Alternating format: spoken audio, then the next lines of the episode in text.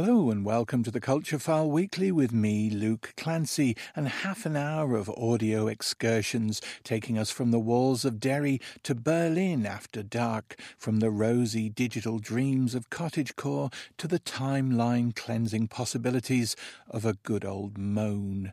And we begin this time with an invitation for a stroll with the artist Janu Pritchard. Working with Derry's Centre for Contemporary Art, she's produced OlfactoStroll, a downloadable audio invitation to practice what she calls deep smelling. The piece was first planned for a Derry walk, but in lockdown became a tour for headphones, leading listeners through the smells of wherever they are, as Janu Pritchard told Culture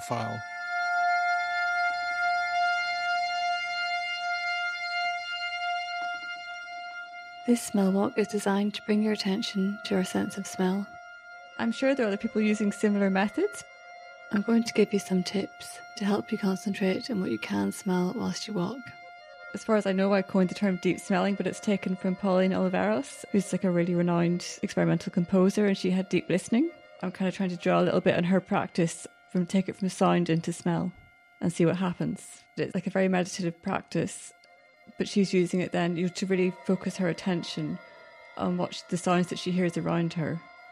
Try to go through her compositions for or scores for deep listening and then see what happens when I apply them to smell.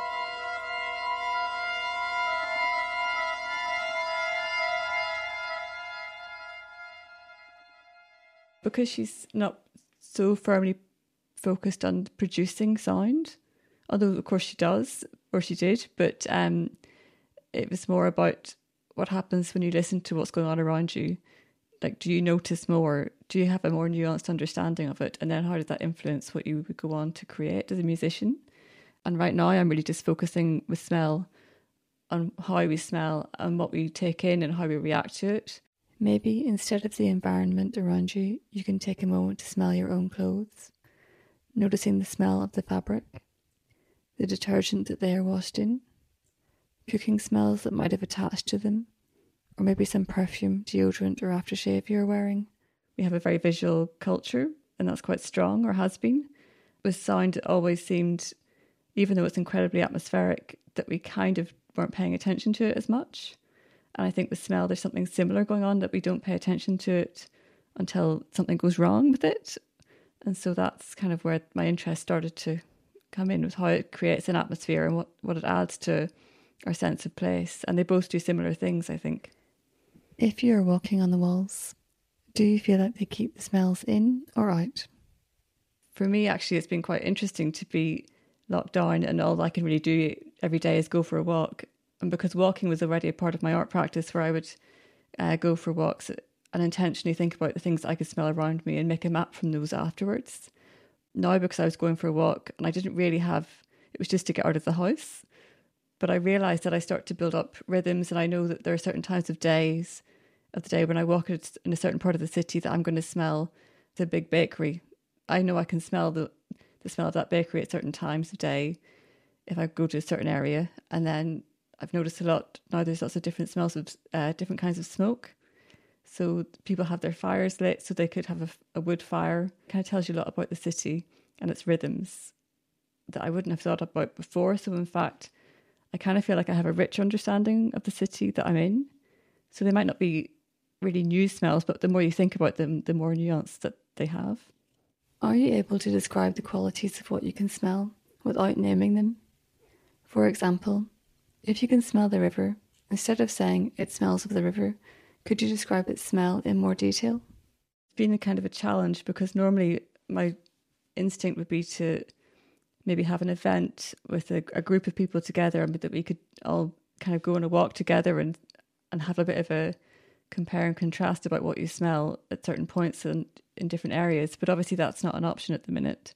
You can access this sound guide of me talking to people or talking to you and put it onto your phone or your iPod or whatever you use and then put in your headphones and you kind of take me for a walk with you, and I'll give you little prompts as you walk about different things to think about in terms of smell. So I think it maybe makes it a little bit more intimate than it could be otherwise, but it's hopefully it's a nice thing. I had to kind of construct it thinking what like what are the things that you need to do regardless of where you are, or that I think you need to do regardless of where you are. You can apply everything to wherever you are. So yeah, if you're in your house, like the wall might be the wall of the house that you're in. And if you went outside into if you have a garden or the street, then you might notice the difference and that could also be really interesting as well. If you find a smell bad, is it because you think they signal a danger of some kind? Or do you link them to something negative? I walk sometimes with another person. So, it's part of my research, I work with a girl who's from Athens, but she lives in Belfast. And one of the things that she told me that she always smells in Belfast that she finds really interesting is um, that you can smell manure, but it's coming from like the surrounding countryside because just because of the geographical position of the city. It's kind of in a basin with its harbour, and then you have all these hills surrounding it that are all farmland. And so, and other people have told me the same that they can smell the countryside, or what they term to be the countryside, in Belfast in the city centre. And I'd known other people say that they could smell it in certain parts of the city, but I'd never realised that for other people it was all over the city. So we do become habituated to smells. So I would never notice that smell. But of course, someone who's visiting, for them it's really unique because it's so unusual for a city to smell that way. Maybe that's one of the reasons that smell has been less concentrated on because actually it's quite a slow sense. We have those like Proustian moments where you smell something and it takes you somewhere immediately, and that's a very fast response, emotional response that we have with smells. But in other ways, because it changes very slowly in a landscape or in our day to day lives, it's actually very slow and its rhythms are very slow, but it does have like seasonal rhythms. Whereas if you think about sound or vision, like they can change very quickly and have a much faster rhythm, but I think with smell it's much slower. And that slow pace is something that we kind of lose a lot at the minute because we're trying to do everything faster, be more efficient, and sometimes it's better to just be slower.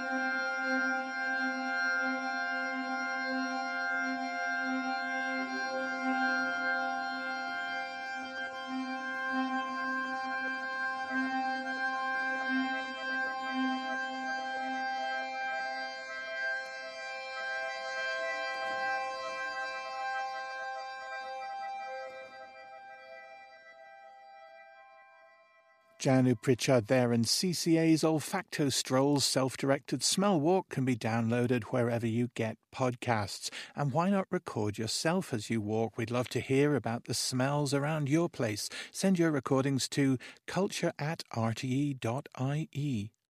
And next, we're taking up arms against the hustle culture or at least cheering from the sidelines while others do. Isabel Slone is a culture journalist based in Toronto who's been chronicling the rise of an online subculture that goes by the name of cottagecore and expresses itself in Instagram friendly flowy skirts and rustic housewares. Escaping to the country is an old dream, of course, but according to Slone, it's acquired new meanings in the Instagram age, as she told Culture Files' Anya Gallagher if you think of escaping to like a thatch roofed English storybook cottage in the country and try to think of all the activities that you'd do there. Maybe you'd pick some berries in the field outside.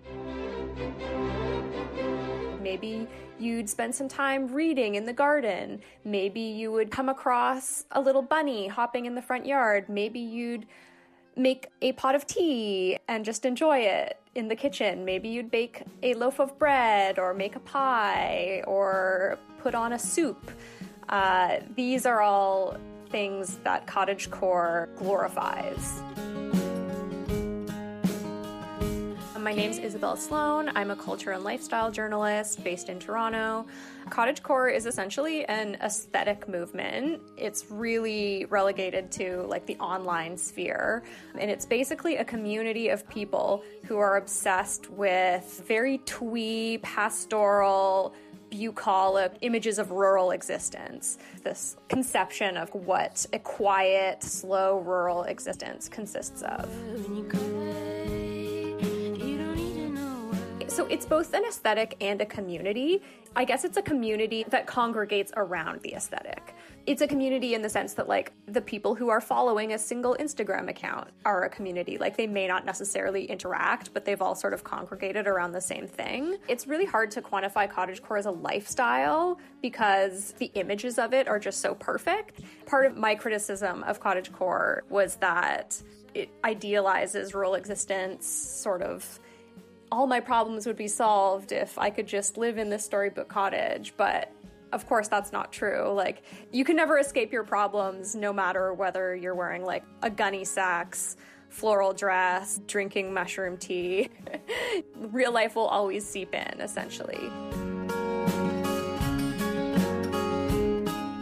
I don't want to like be judgmental of anybody and say that they don't have any idea because one thing that I discovered while writing it is that it is a form of self-soothing. It's not that these people don't recognize that you know waking up at 6 a.m. to like muck out the cow stalls is a, thing that doesn't happen. It's not that they're not aware of that. It's just that they are looking at these images and are choosing to actively participate in this fantasy because it's something that's really helpful for them. They find it to be essentially like a balm for these quote unquote difficult times, which is, you know, what we hear over and over and over again. Essentially, everyone has their own coping mechanisms, and like cottage core is really a coping mechanism for people.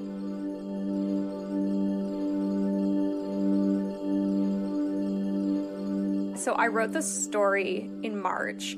I think the article came out the week before everything in North America locked down. And then it just exploded, right? Because all of a sudden people were like stuck inside their homes, and a lot of people lost their livelihoods, and all of a sudden had these endless expanses of days to fill. And I think the concept of trying to enjoy a small life, enjoy an existence that isn't about going out into the world and being ambitious and driven. It's just, it's more about retreating into a small, quiet existence and enjoying your life that way. And I think that really provided a sense of hope for a lot of people. And as somebody who like does come from a farm, it's it's like a little bit ridiculous for me for people to like not acknowledge like the amount of backbreaking labor that goes into maintaining a farm and so that's just funny to me.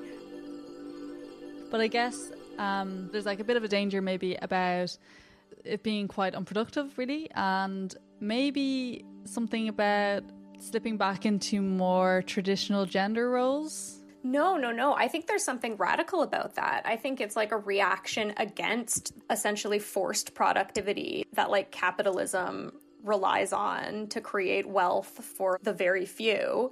And so by actively taking up arms against this hustle culture and cultural productivity, it's saying, screw you. I'm going to make some tea and just take that power back for myself. No, I'm not going to be making widgets for the boss or responding to emails at midnight. There's more to life than that. A lot of the people that I know, or the people who are my age, millennials, really like define themselves by their jobs and the work they do. That really seems to be the most important thing. But this is just like an entirely new way of existing. It's essentially saying that none of that matters. I'm going to live for myself. And we're really seeing this whole phase uh, very popular within the generation below millennials, really, isn't it? Yeah, totally. From where I'm coming at it, the majority of participants in the cottagecore subculture are, yeah, like super queer, Gen Z, fairy cottagecore lesbians yeah, it's super queer. Like there's this whole thing. I want a cottage core girlfriend. Like I just want a wife to like, you know, bake my pies for. And it, yeah, it's it's very sweet and it is sort of rooted in like quote unquote traditional gender roles, but if you're queer, you're subverting it. There's no man involved in these traditional gender roles, so it becomes untraditional, I guess. So it's an aesthetic where men are pretty absent. Yeah, exactly. Like men are completely irrelevant to cottagecore, in my opinion. There are definitely some participants, yeah, like cis men exist in cottagecore. It's it's a possibility, but it's just it's really not at the forefront. Men are truly an afterthought in the cottagecore universe.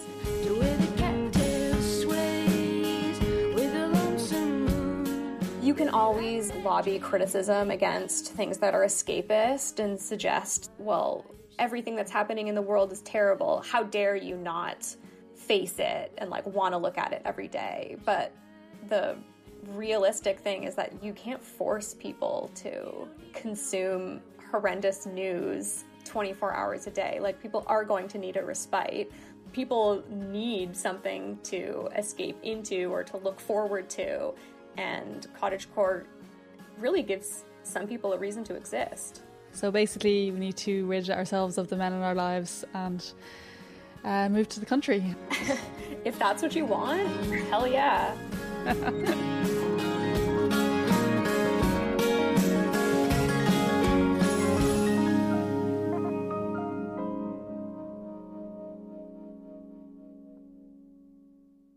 Isabel Slone there, lighting out for the territories.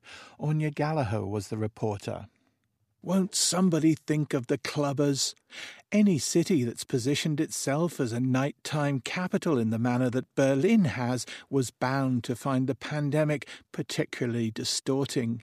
Those famous big dark rooms filled with noise and panting bodies just wouldn't have the draw they once did, even if they were open, which they're not. So, what to do with these iconic Berlin spaces? Irish writer and adopted Berliner Liam Cagney reports from post COVID Kreuzberg. Like many others in Berlin, I've benefited from the club scene. Getting up early on a Sunday morning and cycling to the club to dance surrounded by weirdness is a miniature holiday. But now the club's doors are closed and the sector is economically imperiled A few months back, Club Culture Day was announced. The 3rd of October would be a day of support for Berlin's nightclubs.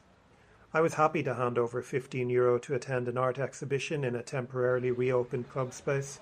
I wanted to give something back. On a grey Saturday afternoon in East Berlin, I stood in a concrete yard outside the Kit Kat Club. Over my head, a sign said, Life is a circus. Under my coat, I wore clubbing gear a red and black harlequin top, leather wristbands, black joggers. I had worried I would be overdressed. In fact, I wasn't overdressed enough. Around me in a courtyard bubbling with anticipation, it was all svelte tartan kilts, skimpy lingerie, studded dog collars, septum piercings. At KitKat, you overdress by not wearing very much at all. Club Culture Day was an initiative of Berlin's Club Commission a cooperative organisation representing the interests of Berlin's nightlife sector.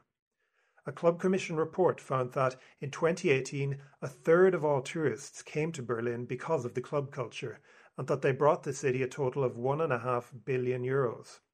No wonder Ireland's new sister outfit, Give Us the Night, draws on the Berlin Club Commission. The masked security guard pressed his temperature gun to my forehead. I got the all clear, and in I went down the steps, through a cold dark tunnel past flickering candles and exposed brickwork. In Berlin club lore, the Kit Kat Club is a grandee, the satyr to Super Club Tresor's Hyperion. It's a friendly place and fun, and its current home is a labyrinth of a building in the district of Kreuzberg. Its brand is, how to put it, permissiveness. The Kit Kat Club, I suppose, is an adult playground. There's a swimming pool and one room is decked out in fake medical equipment anatomy posters, IV drips, a hospital bed. But in this club, play is taken seriously. Kit Kat takes at his word the German luminary Friedrich Schiller, who wrote in his 1794 Letters on the Aesthetic Education of Man Man only plays when he is human in the fullest sense of the word, and he is only fully human when he plays. Underground, I passed candlelit corners, Memories arose of those nights of yesteryear. I recalled the dragon statues spouting fire over a dance floor teeming with bodies. I recalled a musician friend playing a gig while a Japanese woman in a sailor outfit cracked eggs over her body. I recalled a teacher friend, fuzzy haired, disrobing and leaping naked into the swimming pool. And I recalled being frog marched through the crowd by a bouncer almost thrown out for forgetting to leave my phone at the coat check. But now I began to feel guilty because I was disappointed. Being in Kit Kat without the sweating crowd felt like being on a stage set with no audience and no show. Despite the beautifully surreal art organised by the promoters Gegen, being back in an unpeopled club only made me miss clubbing all the more. I bought a drink at the bar and sat on a leather sofa. Along with a dozen or so other socially distanced punters, I was in a room with a red carpet and purple strip lights. A mistress with a leash led in a man on all fours with a leather dog mask. On a small stage, they enacted his canine kink. To my left, a screen showed a documentary. An Israeli man was talking about his BDSM relationship. He described his feelings of humiliation when, before his Israeli friends, a dominatrix demanded that he scream aloud, End the occupation! After an hour of Club Culture Day, I finished my beer and left. But this was not the end. Unbeknownst to myself, the Kit Kat Club and I were not yet through for 2020. A week before Christmas, I was staying at my partner's flat and having trouble sleeping. My breathing was shallow. The next morning at her workplace, my partner was asked to take a COVID 19 quick test. I got her text message around noon. Her COVID test had come back positive. Cue panic. Now I had to get tested. But where? I had just recently moved flat and I wasn't registered with the local GP. Where? Yes, where else but the Kit Kat Club? The Kit Kat, I soon remembered, had recently generously reopened as a COVID 19 quick test centre. You could show up and get tested without booking. Off I went, short of breath, walking a few miles to Kreuzberg to stand on that red carpet, not to dress up or dress down or revel, but to have a swab shunted up my nose. It turned out that I too was positive for COVID 19. I don't remember much about the two weeks that followed. They were a blur and were mostly spent horizontal. But I do remember having delirious dreams, kind of carnivalesque dreams that quite resembled Berlin clubland.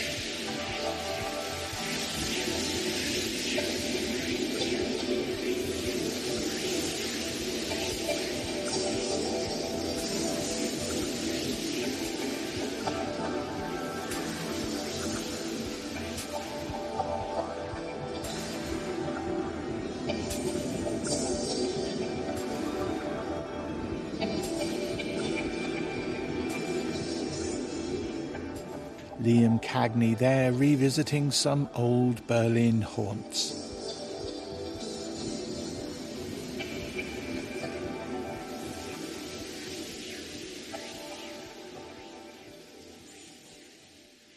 And finally, this time on the Culture File Weekly, the moment has come to lose our cool completely about every little thing. An approach with which Rob Long is well familiar, for if there's one thing that irks a TV writer more than not having a project in production, it's having a project in production. This is Rob Long with Martini Shot. I am now in pre production on a television series, and that's an unalloyed good thing. It means that I'm doing something that I love, producing episodes of television, on a show that I created, and that's what it's all about. Still, when people ask me, as they have done since the network press release, hey, are you excited? I never really know how to answer because, I mean, no, I'm not excited. There's a lot of work to do.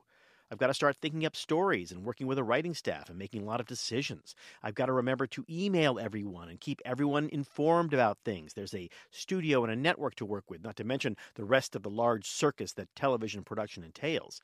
Everything has to get pushed through an approval process, the outlines and scripts, and even the wardrobe. And each script goes through a bunch of rewrites, a grueling production week, complicated editing, and every step of the way you're peppered with notes and suggestions and criticisms from all sides. So when people say, Hey, aren't you excited? I want to say, No, no, I'm not excited. I'm exhausted just thinking about it all. But of course, that's a ridiculous response. Of course, I'm excited. I've been in development for far too long as it is. I've written too many scripts that haven't been shot, and shot too many scripts that haven't been ordered to series. The whole development process, the notes and the outlines and the changes and the dealing with the terrified, indecisive executives struggling to stay employed in their little cubby holes of fear. Well, talk about exhausting. That's what's really exhausting. Any writer in development will tell you that. You see, when you're a writer, you can see the bad in anything, or more accurately, you can especially see the bad in everything. So, being in development is the worst possible situation for a writer, aside from being in production.